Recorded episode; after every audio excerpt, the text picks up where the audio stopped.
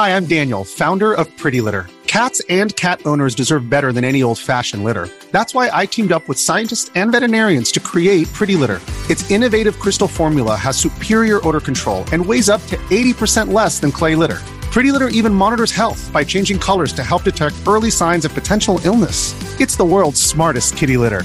Go to prettylitter.com and use code SPOTIFY for 20% off your first order and a free cat toy. Terms and conditions apply. See site for details. Let's go. Hey everybody, it's Saturday, and you know what that means. It's Ask RJS. This episode is brought to you by patrons like you. If you want to help make the shows, then head on over to patreon.com slash run jump stomp and you can get all of my shows without any ads in them whatsoever. Again that url is patreon.com slash run jump stomp and if you want to hang out for the live shows i am recording this episode. Most of the time i don't record uh, the ask rjs episodes live on twitch uh, but I am recording this episode live on Twitch, just like I do every single Monday, Wednesday, and Friday. So if you haven't already gone to my Twitch channel, twitch.tv slash run jump stomp, and click on the little heart, which is the follow button, uh, then you'll get notified when I go live, and you can be here for the shows as well as uh, people like Vaxer and Pitterate and Jester Scott and Kevin Webb and Mr. Tomato 64 are. So uh, thank you guys all for joining me. You guys are awesome. Let's get started and talk all about the topics that you guys want to discuss. All through the week on Twitter, I put out prompts for you to respond to. Uh, again, I'm at Run Jump Stomp on Twitter. You guys reply and vote on the polls, and you reply with your reasons, and we we have a discussion. And then on Saturday, I bring it back all uh, for the show. In addition, if you haven't joined the Discord yet, runjumpstomp.com slash Discord. There's a channel in there called Ask RJS where you can post questions and maybe those will get included on the show if it's something that I want to discuss. Let's get started with our very first topic of the day. our first topic of the day comes in from Two Tone Strauss on Twitter. Here's what they had to say at Run Jump Stomp. Don't you think it's time Mario games axed the tired old premise of saving the princess? Disney's 86 this problematic and overused trope long ago in favor of fresher stories with broader appeal. I'm excited for the new Paper Mario, but this gives me pause. Ask RJS. All right, so uh, I get what you're saying. I absolutely do. But I, I just I have to say that Mario games story just doesn't matter. In most Nintendo games, the story is not an important part of what's going on in the game. The story is just an excuse for gameplay. It's not like they're trying to really tell a gripping tale. Uh, they're just saying, hey, look, here's a MacGuffin that you have to deal with in order to go learn how to jump or throw your hat or something like that.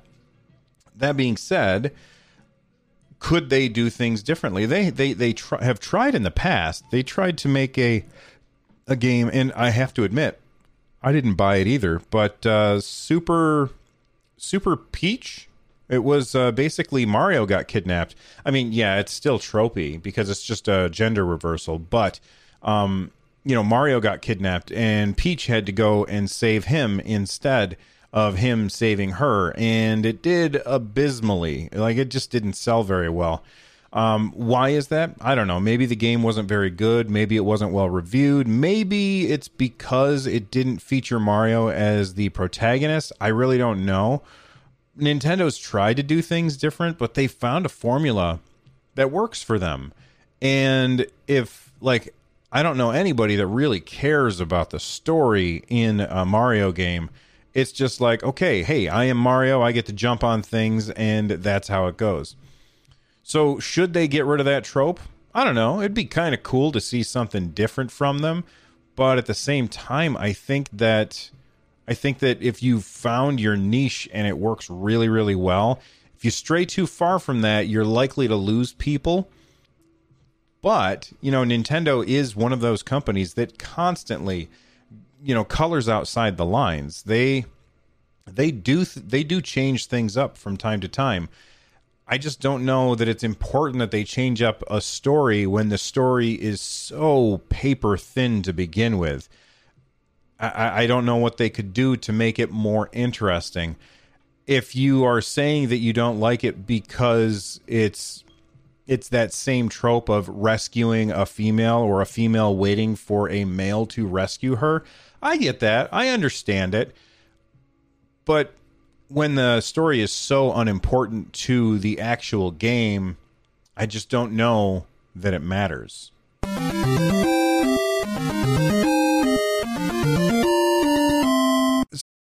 This episode is brought to you by Reese's Peanut Butter Cups.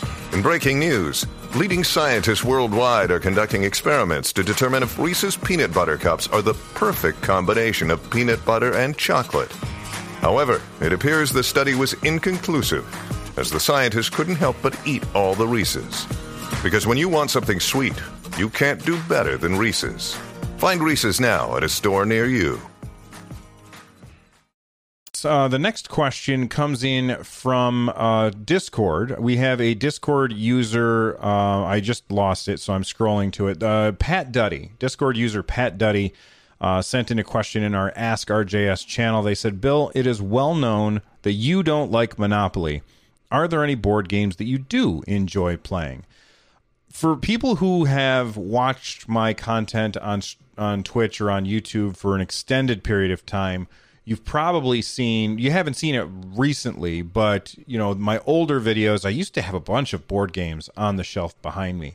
And it's it's not necessarily that i think monopoly is an objectively bad game but when you compare it to all of the other board games that you could be playing you are missing out on some fantastic games if you are just playing monopoly. Because monopoly while pervasive and it's just everywhere. Everybody plays Monopoly.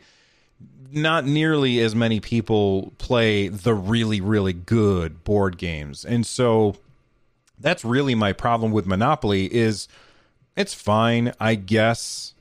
Whatever, but it's just nothing when it's compared to the other board games that you could be playing. So uh, like I said, I used to have them all on the shelf behind me, but now they're in the closet uh, on the other side of this room. Uh, so I saw this question and I went over, sat on the floor, opened the closet, started looking at the games, and I wrote down the ones that jumped out at me as, oh, these are these are the ones that I love introducing people to because they're just so absolutely like almost intense board games. Uh, some of them are intense board games. Some of them are a little more um, relaxed.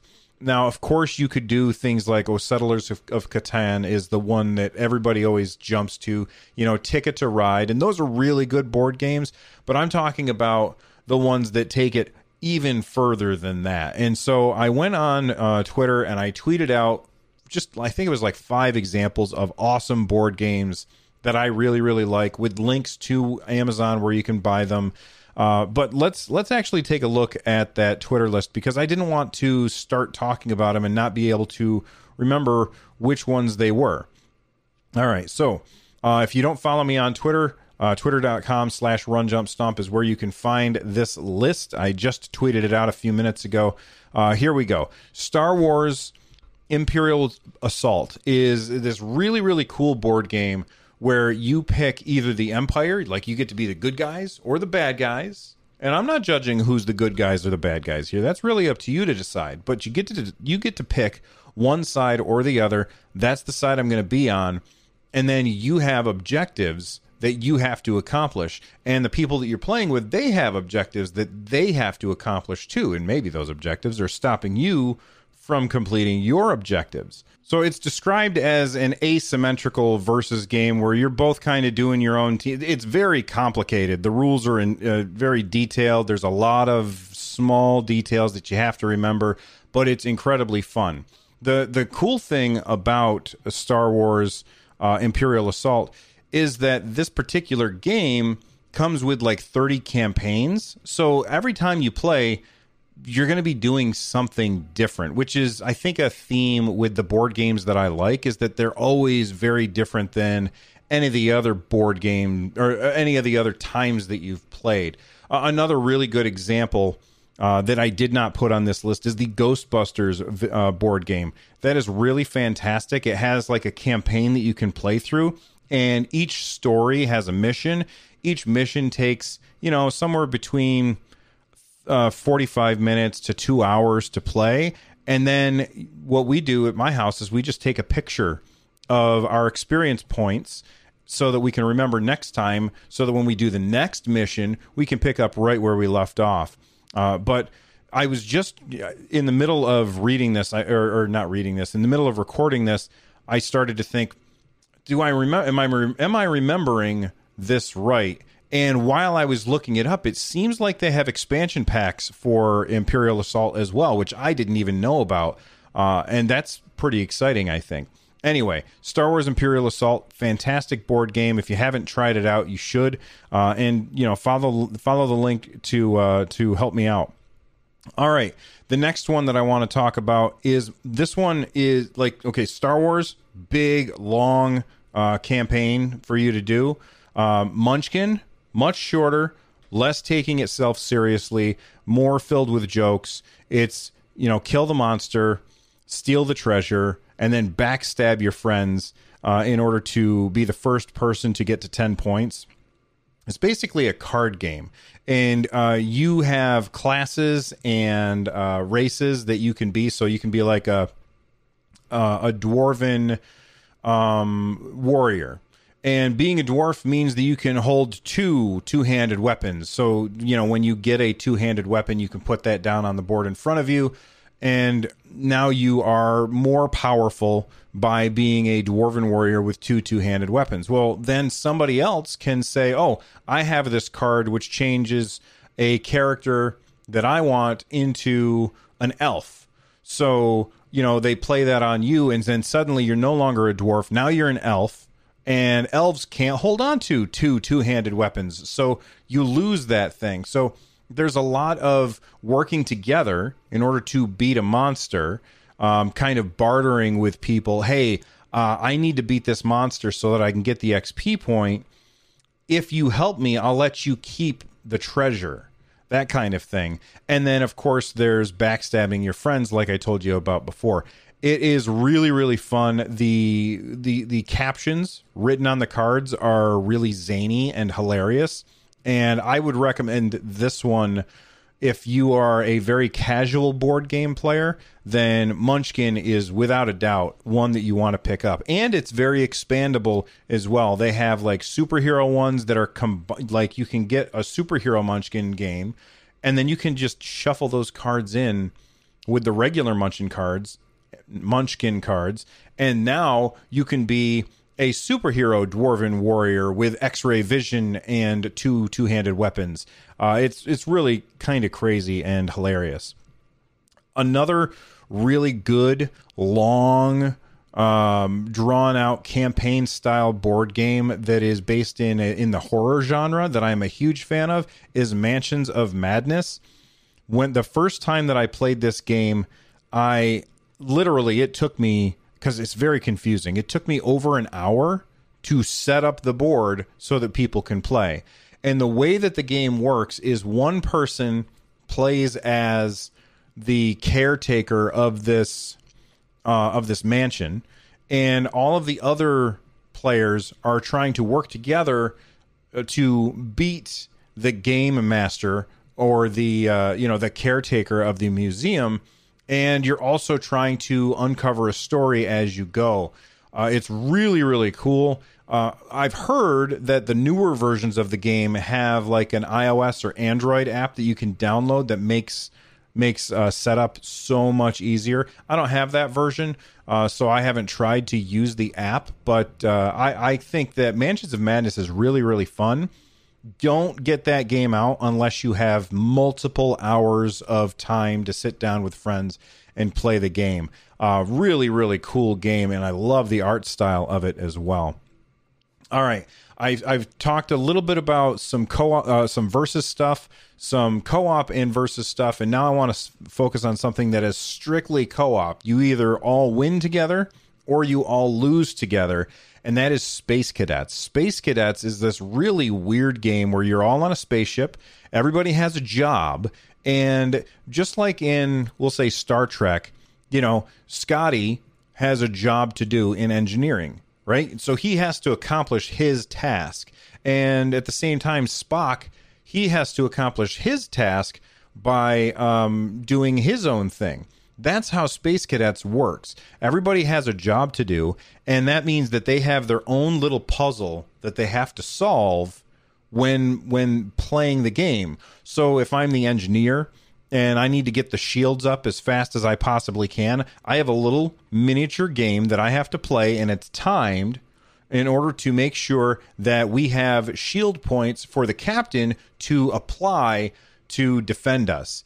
Uh, and th- that's the kind of gameplay that Space Cadets has, where I'm doing one thing, somebody else is doing something else, and uh, you know everybody at the table has a job to do, and we're all playing separate games together as part of this one overall meta game. Uh, that's another one where there's an app that goes along with it that really does help you understand things a lot better. The the the I think the board games that I like the most are the ones that are the most confusing, um, which is funny because I'm bad at interpreting rules. Uh, but I've, I've had so much fun with Space Cadets. It's really, really awesome. I highly recommend it to uh, to just about anybody. That's really fun. Uh, speaking of the co-op, the last game that I want to talk about is another co-op game, and I think co-op games are really my favorite kind of games because the co-op games are where everybody wins together and nobody loses unless everybody loses. And that makes it a lot more fun. Actually i'm gonna i'm gonna pull an audible here and i'm gonna add one more co-op game after this one. Um, and that is the legend of drizzt the board game. Uh, i'm a huge fan of d&d and i used to read all of the ra salvatore books. And uh, the legend of drizzt board game is absolutely amazing. You play as the heroes from that book series and it really is kind of a way to play D&D without somebody having to shoulder the responsibility of being the dungeon master. Uh, so basically, the game just has the rules set up so that you are the dungeon master as you're playing during your turn. So you take your turn as the player, and then you have to take your turn as the monster. And they spell out very, very clearly what the rules are. Like, this monster will first uh, move three spaces toward the nearest player and then it will attack somebody that that's on its tile or it will do an area of effect attack that hurts everybody within that area. And so uh, you're essentially playing D&D but nobody has to be the the dungeon master to do all of the prep work ahead of time. And this is another one of those games that has tons of uh, uh, campaigns in it that you can go in and do more than once because you know you play it through the first time and maybe you go through with Drizzt and Bruenor and Catti-brie and then the next time maybe you decide to bring with you the other characters like Regis and Jarlaxle and Artemis Entreri and it's a different way it's a different time that you've played through because or not a different time that you've played through. It it feels like a different game because you've got different characters with different powers and the board is randomized. So every time that you play, you put the board together as you're playing in a different order than the last time that you did. It's really, really cool. And by the way, remember that Ghostbusters game that I mentioned earlier? That's another one of those games where it's not randomized, but you put the board together um, differently each time you play, which is really cool. All right, I said the one extra one that I didn't actually put in uh, in the tweets, and I'll I'll make sure to add it afterwards, and that is, um, oh, Star Trek. There, it's this really good Star Trek game, and I don't remember the name of it. I'm going to pause real quick and look it up. It's uh, called Star Trek Expeditions. It it uses um, HeroClix figures, which basically there's little figures that look like um, you know the four main characters from Star Trek. You've got Kirk and Spock and um, oh, Bones, and I don't remember who the fourth character is that you get to use off the top of my head. Uh, they also have expansion packs where you can buy other characters, but they have they all stand on this little dial, and you can turn the dial and change their stats, which is really cool. And basically, this board game feels like you're playing a Star Trek uh, TV show. Um, you've got diplomacy things that you've got to do. There's some combat things that you've got to do. Uh, it's a really, really awesome game. And the whole time that you're trying to solve the problem, you also have Klingons in orbit uh, messing with you while you are on this planet. It's a really, really good game, and I've had a lot of fun playing it. That's Star Trek Expeditions. Anyway, I've been talking about board games for like a really, really long time, and this is like a, a video game show, so maybe I should stop. What do you guys think? Let the Radio Shack TRS 80 put the world of color computing into your home. If you're an athlete, you know the greatest motivator of all is the fear of letting your teammates down. After all, a team is only as good as its weakest link. So you owe it to those wearing the same jersey as you to be your best every time you step on the field. That's why there's no vape in team. When you vape, you can expose your lungs to toxic chemicals that can damage your lungs. If you're a step behind, the team's a step behind. Brought to you by The Real Cost and the FDA. All right, we've got another question came in from Twitter. Uh, this one again from Leonard Strauss. He says, "Didn't think it was possible to be more disappointed in Nintendo Switch Online. Last night, I discovered that if you block a player, in my case for horrific lag, um, you can still be placed in matches with them. Blocking only reduces your chances of being matched. What? That seems kind of nuts to me. I don't know if anybody else has run into this issue because I never have.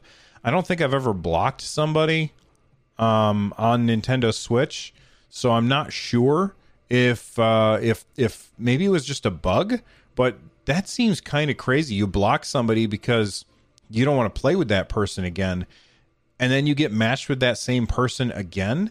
That seems kind of crazy. I would love to hear if anybody else has run into this same issue. Target announces the grand opening sale of its 19 new Los Angeles stores. Target's exploding prices on ColecoVision. Experience arcade game quality with push button keyboards and eight direction joysticks, complete with Donkey Kong cartridge for just $169.99. I've got another uh, question came in from Blaziken on our Discord server. They said, Hey, Bill, I've been thinking lately about how games are brought to you or presented to you before release. Back in the day, you had a magazine article or an obscure commercial, but most of your buying decision was from the name, the cover art, and the couple of pictures and a description on the back while you stood there making a decision in the store. Man, just reading what he's writing here is bringing me back to being a kid. Uh, that's exactly right. Uh, that's what happened. We didn't know anything about these games ahead of time uh, unless we played them at a friend's house, in which case we usually didn't buy them because we would just buy different ones so we could trade. Anyway, back to what Blaziken was saying.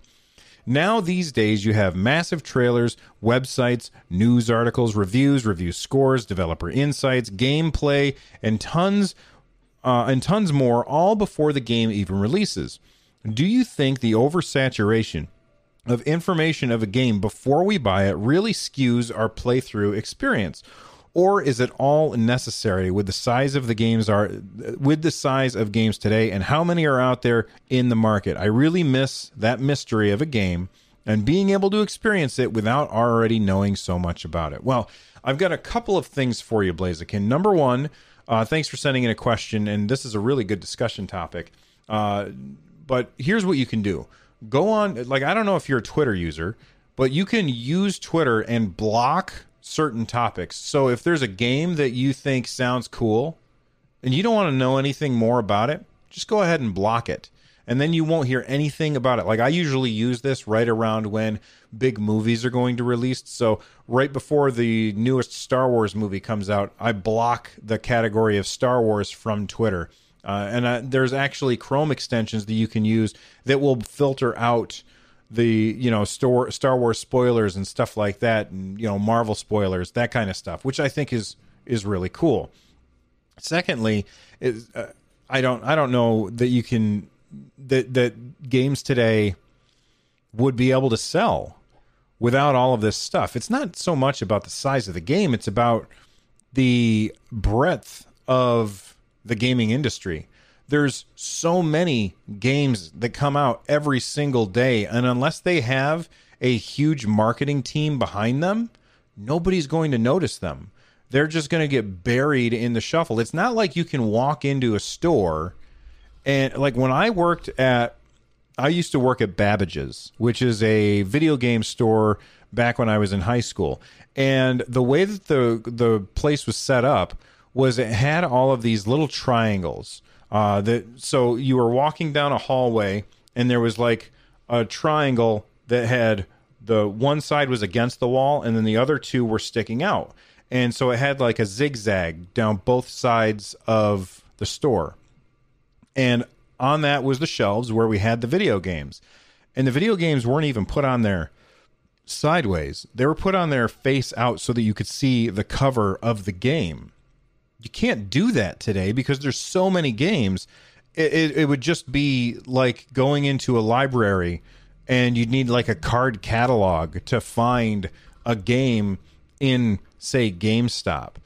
So back back in the days when I worked at um, at Babbage's, you could walk in and just kind of peruse the games and see if anything jumped out at you as super interesting and you could walk over and grab it off the shelf. But you can't do that today because there's just so many games. So I don't think we're ever going to go back to the days when uh, when when you can launch a game that doesn't have a website and review stuff and all that. I mean, sure, that happens every day on um on Steam. Like there's I think there's like hundreds of games launched every single day on Steam and nobody ever hears about them, knows about them or buys them or plays them. I'm sure that they sell enough money or uh, enough copies to make money for the pu- uh, publisher, but probably not all that much. So I, I, I do kind of have a nostalgia to going into the store and looking around, but these days it's just not a good experience because there's just too much for there's there's too much going on in the store. Uh, in addition to having uh, what seems like thousands of titles in the store, they also uh, have to have a nonstop ad running on the TV uh, up above. And in addition to the games that they have there, they're also trying to sell you T-shirts and and you know statues and a bunch of other crap. Uh, so I, I would love to go back to those days where you just walk into the store and look and you can see everything and make a decision then. But then we would have less choice and we would have less games. And I don't know if that I would want less games. Good question though.